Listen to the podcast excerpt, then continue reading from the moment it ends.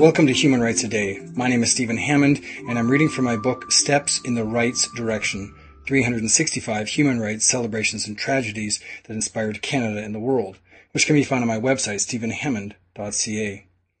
On September 27, 1991, Ottawa acknowledged its unjust treatment of Ukrainian Canadians during World War I. When World War I started, the Canadian government worried about the allegiance of Canadian citizens who had come from regions around the Austro-Hungarian Empire. So the government interned 8,579 enemy aliens in 26 camps across Canada under the War Measures Act. More than 5,000 of these were Ukrainians. Another 80,000, mostly Ukrainians, had to register as enemy aliens and report regularly to local authorities. Inmates of these internment camps were forced to work on infrastructure, in mining and logging camps, and on government terrain such as Banff National Park. Even when the war ended, the government maintained the camps for another two years until 1920.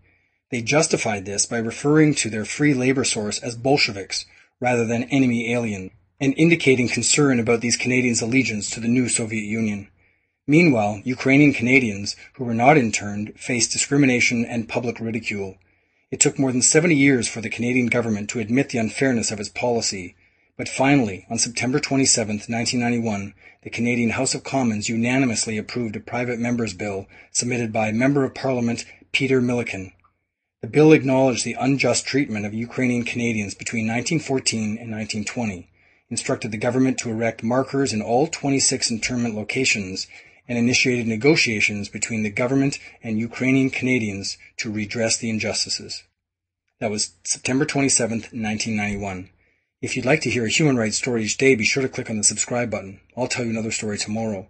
If you would like a link on your website of these podcasts, send an email to stephen at stephenhammond.ca.